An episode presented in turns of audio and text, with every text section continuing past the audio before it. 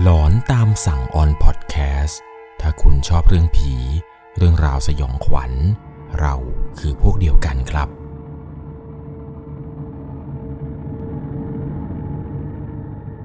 สวัสดีครับทุกๆคนครับกลับเข้ามาสู่ช่วงหลอนตามสั่งกันเช่นเคยอยู่กับผมครับหนึ่ง หนึ่ง แอล ซี เรื่องราวความสยองขวัญในวันนี้ครับเป็นประสบการณ์จากพี่อาสากู้ภัยท่านหนึ่งที่อยู่ที่จังหวัดนครราชสีมาเขานั้นเนี่ยได้มีโอกาสไปพบเจอกับเรื่องราวความสยองขวัญในตอนที่เขานั้นได้ไปส่งศพครับจะเป็นอย่างไรและจะหลอนแค่ไหน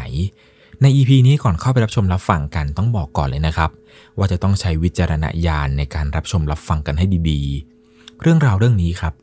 เป็นเรื่องราวที่เกิดขึ้นกับพี่อาสากู้ภัยท่านหนึ่งด้วยความที่ว่าเขาเนี่ยทำงานด้านนี้นะครับด้านกู้ภัยเนี่ยก็จะต้องพบเจอเรื่องราวแปลกๆเรื่องราวสยองขวัญอะไรแบบนี้เป็นปกติอยู่แล้วเรียกได้ว่าเห็นความเป็นเห็นความตายมานักต่อนักครับหลายๆเคสเนี่ยก็จะเห็นครับว่าบางรายเนี่ยขาขาดบ้างบางรายเนี่ยแขนขาดนู่นนี่นั่นบางรายเนี่ยถึงขั้นเสียชีวิตคารถถูกอัดก๊อปปี้จนล่างเนี่ยเละคารถบ้างก็มีอย่างเรื่องเหตุการณ์ที่เกิดขึ้นที่ผมจะเล่าให้ฟังนี้ครับก็เป็นหนึ่งในงานของเขาครับที่จะต้องไปส่งศพของผู้ป่วยของผู้เสียชีวิตเนี่ยไปยังสถานที่ต่างๆบางรายก็ให้ไปส่งที่วัดบางรายก็ให้ไปส่งที่บ้านแต่เรื่องราวความสยองขวัญที่เกิดขึ้นในครั้งนี้เนี่ยต้องบอกเลยว่าเป็นสิ่งที่ไม่คาดคิดเลยแหละครับว่าเขานั้นจะต้องมาเจอเหตุนี้เกิดขึ้นเมื่อตอนปีหกสองนี้ครับพี่แกเนี่ยทำงานเป็นอาสากู้ภัยด้วยความที่ว่าแกทำงานมาหลายปีก็พอจะมีเงินอยู่ก้อนนึงครับในการไปซื้อรถตู้เนี่ยมาดัดแปลงทำเป็นรถตู้แอมบูแลนซ์ของตัวเองเพื่อเอาไว้ใช้รับผู้ป่วยเอาไว้ใช้ช่วยเหลือคนเวลาเกิดอุบัติเหตุต่างๆเรื่องมีอยู่ว่าตอนนั้นเนี่ยเวลาประมาณ ยี่สิบนาฬิกาครับเขาเนี่ยได้รับแจ้งจากศูนย์วิทยุกู้ภัยให้ไปตรวจสอบผู้ป่วยคนหนึ่งครับอาการเบื้องต้นที่ศูนย์แจ้งเข้ามาคือเป็นผู้ป่วยเพศชายครับอายุราวๆประมาณหกสิบปีแกเนี่ยหมดสติไม่รู้สึกตัวและไม่หายใจครับตอนนั้นตัวของเขากับเพื่อนเนี่ยก็พากันขับรถมุ่งหน้าไปที่บ้านของผู้ป่วยกันทันทีพอไปถึงครับสิ่งแรกที่เห็นคือเป็นคุณลุงอายุประมาณหกสิบปีครับสวมเสื้อกล้ามสีขาวกางเกงขาสั้นผิวขาวผมเนี่ยงอกทั้งหัวแกเหมือนกับจะหมดสติแล้วก็คือแกนั้นไม่หายใจแล้วครับดูจากอาการแล้วแกน่าจะเสียชีวิตมาไม่ต่ำกว่าหนึ่งชั่วโมงหลังจากที่เห็นสภาพแล้วครับก็มีการไปเตรียมข้าวเตรียมของเพื่อที่จะช่วยเหลือพยาบาลเบื้องต้นกันก็ตอนนั้นก็มีการทำ ซี พี อาร์ ให้กับผู้ป่วยคนนี้เพื่อรอรถโรงพยาบาลมารับเนื่องจากว่ารถของพวกเขาเนี่ยอุปกรณ์อะไรต่างๆมันไม่เพียงพอครับคือรถโรงพยาบาลเนี่ยอุปกรณ์เขาจะเพียบพร้อมกว่าตอนนั้นระหว่างรอรถพยาบาลมาเนี่ยก็ทำ ซี พี อาร์ กันไปครับแต่เหมือนกับว่าผู้ป่วยนั้นจะอาการหนักจริงๆพอรถโรงพยาบาลมาถึงปุ๊บก็มีการเคลื่อนย้ายร่างของชายคนนี้ครับขึ้นรถโรงพยาบาลเพื่อที่จะนำร่างของชายคนนี้นั่นแหละครับไปส่งที่โรงพยาบาลอีกทีหนึ่งพอในระหว่างที่ไปส่งถึงโรงพยาบาลเสร็จเนี่ยเหมือนกับว่าชายคนนี้เนี่ยแกน่าจะเสียชีวิตไปนานแล้วล่ะครับซึ่งหมอเนี่ยก็สันนิษฐานตรงกันครับเพราะว่าชายคนนี้นั้นเสียชีวิตมาไม่ต่ำกว่าหนึ่งชั่วโมงแล้วซึ่งตัวของเขากับเพื่อนๆเนี่ยรู้อยู่แล้วล่ะครับรู้ตั้งแต่ตอนทำ ซี พี อาร์ แล้วว่าผู้ป่วยคนนี้เนี่ยไม่สามารถที่จะกลับมามีชีวิตได้อีกครั้งหนึ่งแต่ด้วยความที่ว่าถ้าเกิดบอกญาติไปในตอนนั้นว่าผู้ป่วยเสียชีวิตแล้วเนี่ยกลัวญาติจะทำใจไม่ได้ครับอยากให้หมอเนี่ยเป็นคนสันนิษฐานแบบชัดเจนมากกว่าว่าผู้ป่วยคนนี้นั้นเสียชีวิตจริงหรือไม่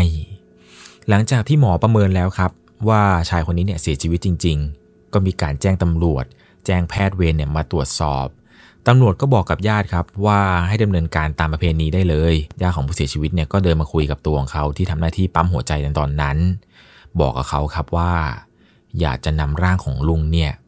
ไปบำเพ็ญกุศลที่จังหวัดปทุมธานีชื่อวัดว่าวัดคุณหญิงส้มจีนครับตัวของเขาเองเนี่ยก็ตอบตกลงไปญาติก็บอกว่าเดี๋ยวคืนนี้เอาศพไว้บนเตียงในบ้านก่อนนะเพราะว่าต้องไปถึงที่วัดประมาณหกโมง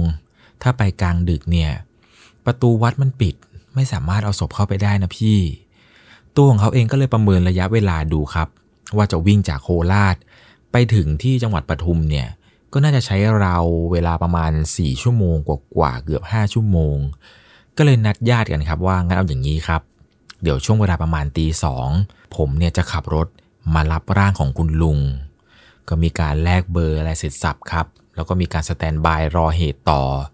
ด้วยความที่ว่าเขาเนี่ยก็ไม่ค่อยอยากจะกลับไปนอนหรอกครับเพราะว่ากลัวจะตื่นไม่ทันช่วงเวลาตีสองก็เลยคุยกับเพื่อนๆครับว่าเดี๋ยวเราจะเอาศพของคุณลุงเนี่ยไปตอนตีสองงั้นเวลานี้เนี่ยเราเป็นนั่งสแตนบายอยู่ที่ศูนย์ดีกว่ารอเวลาให้ถึงช่วงที่แบบตีสองแล้วค่อยออกเดินทางกันถ้าจะกลับไปนอนเนี่ยเดี๋ยวแป๊บเดียวก็ตื่นมันมันแบบร่างกายมันจะไม่ชินมันจะเพลียหลังจากที่นั่งรออยู่ที่ศูนย์นั่นแหละครับญาติของผู้เสียชีวิตเนี่ยเขาก็มีการไปเก็บข้าวเก็บของรอเหมือนกันพอกะว่าถึงเวลานัดหมายเนี่ยจะได้ไม่ต้องฉุกละหุกอะไรมากมายจะได้เก็บของแล้วก็ขึ้นรถไปกันเลยในระหว่างที่กำลังรอจนถึงเวลาตีสองนี้ครับเขาเนี่ยก็นั่งเล่นนอนเล่นแล้วก็คุยไปกับเพื่อนๆครับว่าเอ้ยเราไปครั้งนี้เนี่ยเราจะได้กูเข้ากรุงเทพกันไหนๆก็ไปไหนๆแล้วเราถือโอกาสเที่ยวด้วยเลยดีไหมอะไรยังไงก็มีการคุยกันครับว่าไหนๆก็ได้ไปแล้วเนี่ยหาที่ท่องเที่ยวอะไรด้วยเลยเพราะว่านานๆทีจะได้เข้ากรุงเทพกันก็คุยกันไปเรื่อยครับว่าจะไปนู่นไปนี่จนกระทั่งใกล้จะถึงเวลาตีสองที่จะต้องเข้าไปรับศพของคุณลุงเนี่ยก็มีการเตรียมความพร้อมรถอีกครั้งหนึ่งเพื่อให้รถนั้นพร้อมที่จะวิ่งเข้ากรุงเทพครับก่อนขึ้นรถเนี่ยตัวของเขาก็ยกมือไหว้แม่ย่านางครับเหมือนกับบอกแม่ย่านางว่า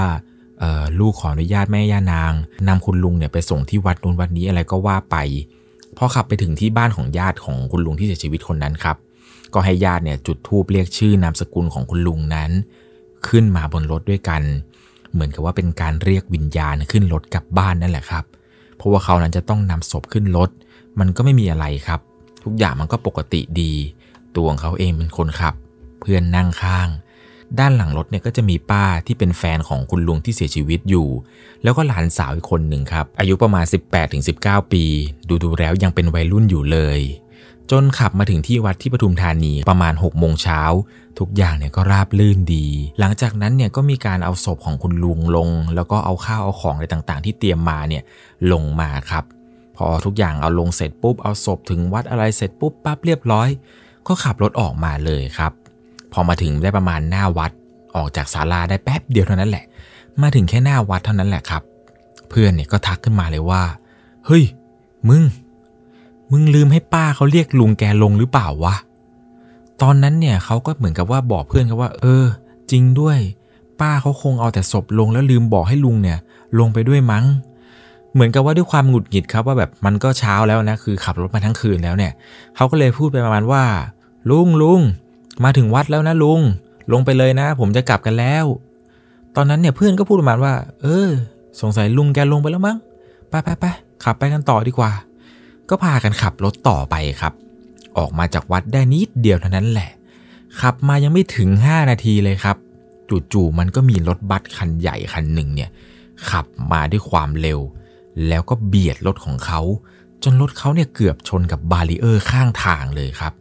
คราวนี้ก็เหมือนกับจะโมโหนิดๆหน่อยๆแล้วครับแต่ด้วยความที่ว่าตัวเองเนี่ยขับรถแอมบูแลนซ์เป็นเหมือนกับเป็นรถกู้ภัยเนี่ยก็ต้องระงับจิตระงับใจตัวเองแหละครับพยายามบอกตัวเองว่าใจเย็นๆใจเย็นๆหลังจากนั้นเนี่ยเหมือนกับว่าก็จอดรถดูครับสภาพรถเนี่ยก็ไม่มีอะไรเสียหายอะไรมากมายมีแค่กันชนด้านหน้าครับถลอกนิดๆหน่อยๆก็เลยตัดสินใจไม่เอาเรื่องอะไรกันครับก็พากันขับรถต่อก็ขับไปเรื่อยๆครับจากปทุมธานีเนี่ยก็ไปถึงจุดพักรถแห่งหนึ่งเป็นเหมือนกับเป็นร้านขายเค้กชื่อเป็นร้านเค้กชื่อดังเลยเป็นเค้กของบ้านจุดๆหลังหนึ่งเวลาประมาณ แปดโมงเช้าครับตอนนั้นที่ไปถึงก็มีการสตาร์ทรถเอาไว้แล้วก็ไปนอนอยู่ตรงเบาะหลังที่เป็นรถตู้ของรถพยาบาลเขานั่นแหละครับไปนอนอยู่ตรงเปที่เขาเตรียมเอาไว้นั่นแหละซึ่งด้านหลังเนี่ยมันก็จะมีเหมือนกับเป็นเตียงผู้ป่วยแล้วก็มีเบาะนอนยาวข้างๆที่เอาไว้แบบให้ญาติเนี่ยเขานั่งกันให้เจ้าหน้าที่ที่มานั่งดูแลผู้ป่วยเนี่ยนั่งแล้วมันก็จะมีเบาะอีกอันนึงครับที่อยู่ตรงหัวเตียงผู้ป่วยตัวของเขาเนี่ยก็เป็นนอนอยู่บนเตียงผู้ป่วยนั่นแหละครับเพราะว่ามันนอนสบายเพื่อนเนี่ยมันก็นอนเบาะยาวอยู่ข้างๆกันที่เป็นเหมือนกับเก้าอี้นั่งให้ญาติเนี่ยนั่งไปนอนได้แค่ประมาณครึ่งชั่วโมงครับเพื่อนเนี่ยมันก็ปลุกครับบอกว่าเฮ้ยมึงไปเถอะไปเถอะเดี๋ยวคืนนี้เนี่ยค่อยไปนอนที่บ้านดีกว่าน้ำเสียงของเพื่อนเนี่ยมันดูลุกลี้ลุกลนครับเหมือนกับมันกลัวอะไรสักอย่างเขาเองเนี่ยก็บอกว่าเฮ้ยเดี๋ยวเราจะไปเที่ยวกันเนี่ยมึงจะรีบกลับไปทำไมวะโหนานๆได้มาทีแต่เพื่อนมันก็ลุกลี้ลุกลนครับบอกว่าเฮ้ยกลับเถอะกลับเถอะกูไม่อยากเที่ยวแล้วว่ากูอยากกลับบ้านแล้วเขาเองก็ไม่รู้จะทำอย่างไรครับ พื่อนคนนี้มันอยากจะกลับจริงๆนั่นแหละดูจากเสียงมันแล้วก็เลยบอกเพื่อนครับว่าเออเออไปไปไปเออไปกลับก็กลับว่ากลับก็กลับด้วยความที่ว่าเพื่อนคนนี้ที่มาด้วยกันเนี่ยมันขับรถไม่ค่อยเป็นครับเขาเองเลยต้องขับจากปทุมกลับไปที่นครราชสีมาหรือที่โคราชนั้นอีกรอบหนึ่งตอนนั้นที่ขับไปนี้ครับก็ไม่ได้เอะใจกับเรื่องราวอะไรต่างๆที่เกิดขึ้นหรอกก็คิดว่าก็ขับกลับบ้านธรรมดานั่นแหละครับมันคงไม่มีอะไรแปลกๆอยู่แล้วขับไปเนี่ยเพื่อนที่นั่งข้างๆกันเนี่ยมันก็นั่งรถสบายใจเลยครับนั่งดูนู่นดูนี่ชมวิวไปแต่มันมีอยู่อย่างหนึ่งที่แปลกคือขากลับมานี้ครับไอ้เพื่อนที่นั่งข้างๆเนี่ยมันชอบหันหลังไปมองด้านหลังเนี่ยอยู่เป็นประจำเลยครับ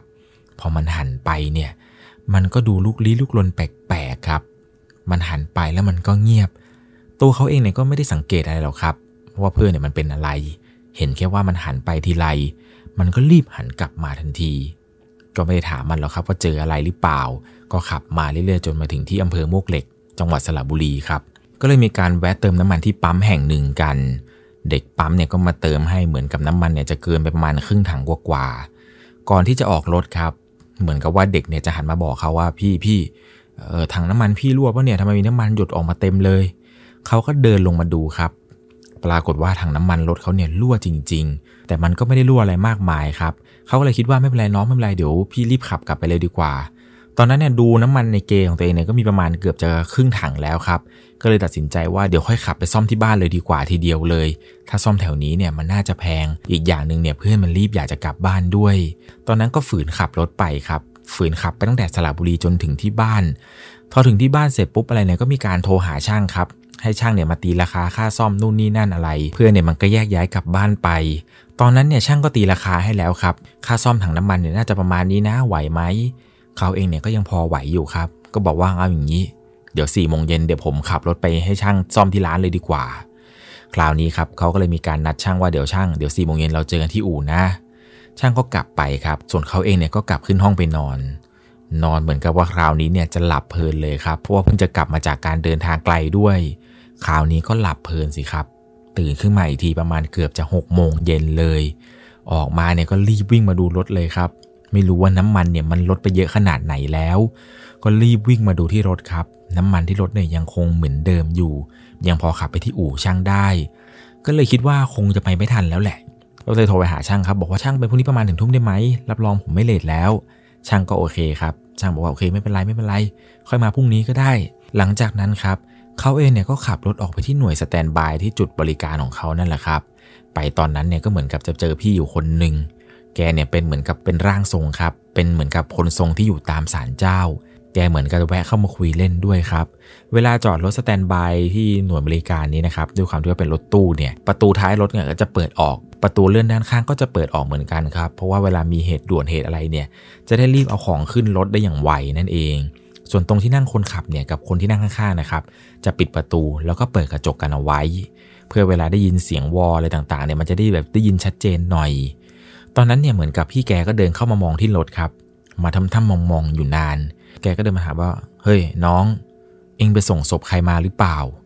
เขาเนี่ยก็ตอบว่าใช่ใช่ผมเพิ่งไปส่งศพมาที่ปทุมครับพี่มีอะไรหรือเปล่าเหมือนกับพี่คนนี้แกจะพูดประมาณว่าอย่าบอกนะว่าศพที่เองไปส่งเนี่ยเป็นผู้ชายอายุประมาณหกสิบปีผมสีขาวๆใส่เสื้อกล้ามเกงขาสั้นตัวท้วมๆผิวขาวใช่ปะวะเขาเองเนี่ยก็ตอบว่าใช่ครับคิดในใจว่าเฮ้ยพี่แกเนี่ยรู้จักกับคุณลุงคนนี้หรือเปล่าวะแกมาอ้ำเล่นหรือเปล่าแต่ก็ลองคิดดูครับในตอนที่รับเหตุเนี่ยพี่แกก็ไม่อยู่แกเนี่ยเพิ่งจะไปต่างจังหวัดแล้วแกก็เพิ่งจะกลับมาซึ่งแกเองเนี่ยน่าจะไม่รู้เรื่องราวของคุณลุงที่เสียชีวิตอย่างแน่นอนเขาเนี่ยก็เลยถามว่าพี่พี่รู้ได้ยังไงพี่คนนี้แกก็บอกว่าจะไม่ให้รู้ได้ไงอ่ะก็เขานั่งในรถเองเนี่ยตอนที่ไปถึงวัดเนี่ยเองได้เรียกแกลงหรือเปล่าวะครูเขาเนี่ยก็รีบบอกกับพี่คนนี้ทันทีเลยครับว่าเออพอดีไปถึงเนี่ยมันรีบไปหน่อยครับพี่ญาติเนี่ยไม่ได้จุดธูปบอกให้ลุงเนี่ยลงไปด้วยผมก็บอกแกนะว่าเอ้ยลุงลุงลงไปเลยนะถึงวัดแล้วด้วยความที่ว่าตอนนั้นเนี่ยผมง่วงครับญาติเองเนี่ยก็ดูเหมือนกับว่าจะรีบลุกลี้ลุกลนด้วยก็เลยไม่ได้มีการอัญเชิญแกลงจากรถไปข่าวนี้ครับพี่คนนี้ก็บอกว่าเอาอย่างนี้เองเอาเบอร์ญาติคนตายมา เดี๋ยวพี่คุยกับเขาให้พี่คนนี้แกก็โทรไปหาญาติคนตายนั่นแหละครับญาติของคุณลุงคนนั้นที่เสียชีวิตที่เขาเพิ่งจะส่งศพไปบอกว่าให้ญาติเนี่ยจุดธูปเรียกครับสักพักหนึ่งเพื่อนที่ไปส่งศพด้วยกันที่เพิ่งจะส่งมันลงไปตอนเย็นนั่นนะครับที่มันกลับบ้านไปก่อนมันก็ขี่มอเตอร์ไซค์มาครับพอมันมาถึงที่หน่วยบริการเนี่ยมันก็แหกปากมาแต่ไกลเลยครับบอกว่าเฮ้ยเฮ้ยเฮ้ยกูมีเรื่องจะเล่ากูมีเรื่องจะเล่าเรื่องใหญ่ด้วยตอนนั้นก็เลยถามมันครับว่าเฮ้ยมีเรื่องอะไรมันจะเล่าอะไรไหนมึงว่ามามันก็เล่าให้ฟังครับว่าเองเห็นไหมที่ขับรถมาเนี่ยแล้วเราเนี่ยหันไปมองด้านหลังตลอดรู้ไหมว่าเกิดอะไรขึ้นตอนที่เองขับไปนั้นเนี่ยได้ยินเสียงว่ามีลุงแก่ๆคนนึงมากระซิบที่ข้างหูว่ากลับไปส่งลุงหน่อยแต่พอมันหันกลับไปดูเนี่ยปรากฏว่ามันเห็นว่าลุงคนนั้นเนี่ยนั่งหันหลังให้อยู่แต่พอได้ยินเสียงบ่อยขึ้นบ่อยขึ้นครับมันก็หันกลับไปกลับมาอยู่ตลอดเลยในระหว่างทางหันไปทีไรก็เห็นครับว่าลุงคนนั้นเนี่ยยังคงนั่งอยู่ที่ท้ายรถและลุงคนนี้แกก็พูดซ้ำๆอยู่อย่างนั้นแหละครับว่ากลับไปส่งลุงหน่อยตัวเขาเองก็ถามว่าเอาทำไมมึงไม่บอกกูวะถ้าบอกตั้งแต่แรกเนี่ยกูจะได้ขับไปส่งแกเพื่อนคนนี้มันก็บอกว่าไอตอนแรกที่ไม่บอกเนี่ยคือสภาพเนี่ยเห็นได้อยู่คือแบบหันไปลุงแกก็ยังปกติแต่ที่พอเข้าเขตโคราชแล้วเนี่ยสภาพแกเปลี่ยนไปว่ะเปลี่ยนไปแบบน่ากลัวมากๆเพราะว่าภาพที่เห็นตอนนั้นคือแกเนี่ยนั่งหันหลังแต่หัวของแกเนี่ยหันกลับมาอีกด้านหนึ่งซึ่งหัวของแกนั้นหันมามองที่ตรงหน้าเขาพอดีเลยครับแต่ร่างของแกเนี่ยยังคงนั่งหันหลังให้อยู่ในลักษณะที่เป็นชายแก่ๆคนหนึ่งครับหัวเนี่ยกลับไปอยู่อีกด้านหนึ่งแล้วนั่งอยู่แล้วเหมือนกับลุงแกจะพูดว่ากลับไปส่งลุงหน่อยกลับไปส่งลุงทำให้เพื่อนของเขาคนนี้เนี่ยครับถึงกับช็อกแล้วก็ทำอะไรไม่ถูกเลยเขาเองเนี่ยก็บอกว่าทำไมมึงไม่บอกกูกูจะได้ไปส่งเขาแต่เพื่อนคนนี้ก็พูดว่าถ้าจะให้กูกลับไปอีกรอบนึงเนี่ยกูไม่กลับไปแล้วกูเนี่ยต้องช็อกตายแน่ๆเลยขนาดกลางวันแสกๆเนี่ยลุงแกงทำได้ขนาดนี้มึงคิดดูดิถ้ากูอดทนนิดเดียวเนี่ยเข้าเขตโคราชแล้วเนี่ยอีกนิดเดียวก็จะถึงบ้านแล้วถ้าต้องนั่งรถไปกับผีกลับไปจนถึงปทุมอีกรอบนึงเนี่ยกูว่ากูตายแน่นอนเลยเนี่ยอีกอย่างนึงลุงแกเนี่ยนั่งอยู่บนรถมึงไม่ใช่บนรถกูกูไม่ทำอย่างไงวะนั่นมันรถมึงไม่ใช่รถกูนี่ตัวของเขาเองเนี่ยก็โอ้โหไม่รู้จะพูดยังไงกับเพื่อนคนนี้ดีครับตอนนั้นเนี่ยก็ด่ามันว่าโอ้โหมึงเนี่ยบ้าจริงๆแล้วมึงก็ทนมาได้จนถึงโคราชเนี่ยนะเพื่อนมันก็บอกว่าเออเออกูทนได้แล้วกันแกไม่นั่งรถกูซะหน่อยนั่งบนรถมึงเขาเองเนี่ยก็บอกว่ากูว่าแล้วที่กูเห็นมึงหันไปบ่อยๆเนี่ยว่าแล้วมึงต้องเห็นอะไรแน่นอนแต่กูไม่อยากพูดอะไรพอเถียงกับเพื่อนได้สักพักหนึ่งครับไอพี่ที่เป็นร่างทรงเนี่ยเขาก็พูดว่าเออเอาเหอะเอาเหอะเดี๋ยวแกกลับไปแล้วแหละไม่ต้องกลัวแล้วญาติเนี่ยจุดธูปบอกเรียบร้อยแล้วแกแค่มาบอกให้เพื่อนรู้แหละว่าแกยังไม่ลงจากรถตอนนี้เนี่ยแกลงไปแล้วไม่ต้องห่วงแล้วตัวเขาเองเนี่ยก็ยังคงเถียงกับเพื่อนอยู่ครับว่าโอ้โหมึงนี่ใช้ไม่ได้เลยนะเห็นผีมานั่งอยู่บนรถด้วยกันแท้ๆยังจะมาบอกว่าบนรถกูไม่ใช่รถมึงอีกและหลังจากวันนั้นครับหลังจากที่พี่คนนี้เนี่ยโทรไปบอกให้ญาติว่าจุดธูปบอกด้วยว่าให้ลุงแกเนี่ยกลับไปเนี่ยคือตั้งแต่วันนั้นเนี่ยก็ไม่มีเรื่องราวอะไรเกิดขึ้นเลยครับตั้งแต่ที่พี่คนนี้บอกว่าให้ญาติเนี่ยจุดธูปเอ่อเรียกวิญญาณของลุงแกกลับไปด้วยพอหลังจากวันนั้นที่จบเรื่องอะไรไปแล้วครับวันถัดมาก็ขับรถไปให้ช่างเนี่ยตรวจดูอาการถังน้ำมันครับพอไปถึงที่อู่ช่างก็ลื้อถังน้ำมันออกมาสิ่งที่มันน่าแปลกใจคือไอ้ตรงถังน้ำมันเนี่ยมันไม่มีรอยรั่วเลยครับทีแรกว่าขับมาจากสระบุรีเนี่ยเห็นอยู่แล้วละครับว่าถังน้ำมันมันรั่วเด็กปั๊มก็บอกว่าน้ำมันเนี่ยมันไหลนะพี่กลับมาถึงบ้านก็เห็นอยู่ครับว่าถังน้ำมันมันรั่วแต่พอหลังจากที่อัญเชิญดวงวิญญาณของลุงนี้กลับไปปรากฏว่าเรื่องราวที่แปลกๆที่ว่าถังน้ำมันรั่วเนี่ยมันดันไม่มีเกิดขึ้นครับถังน้ำมันก็ปกติช่างเนี่ยก็บอกว่าไหนพี่บอกถังน้ำมันรั่วไงคราวนี้เนี่ยเขาถึงกับขนลุกอีกรอบหนึ่งเลยครับเพราะไม่คิดว่าการที่ขับรถไปส่งศพในครั้งนี้นั้นจะทำให้เขานั้นพบเจอกับเรื่องราวแปลกๆเรื่องราวสยองขวัญแบบนี้ใครมีประสบการณ์สยองขวัญอยากจะมาแชร์เนี่ยส่งเรื่องราวหลอนๆของคุณมาที่ Facebook หนึ่ง แอล ซี ได้เลยนะครับผมยังรอรับฟังเรื่องราวนี้อยู่ต้องบอกเลยว่าเหตุการณ์หลอนๆที่เกิดขึ้นกับพี่อาสากู้ภัยท่านนี้เนี่ยไม่ได้เกิดขึ้นแค่ครั้งนี้ครั้งเดียวนะครับ ยังมีอีกหลายเรื่องเลยที่พี่เขานั้นเนี่ยไปพบเจอประสบการณ์สยองขวัญมาตอนที่ทำงานที่กู้ภัยนี้แหละครับเป็นอย่างไรกันบ้างครับกับเรื่องราวเรื่องนี้ถ้าไม่เจอกับตัวเองเนี่ยไม่รู้เลยครับว่ามันจะน่ากลัวได้ขนาดไหน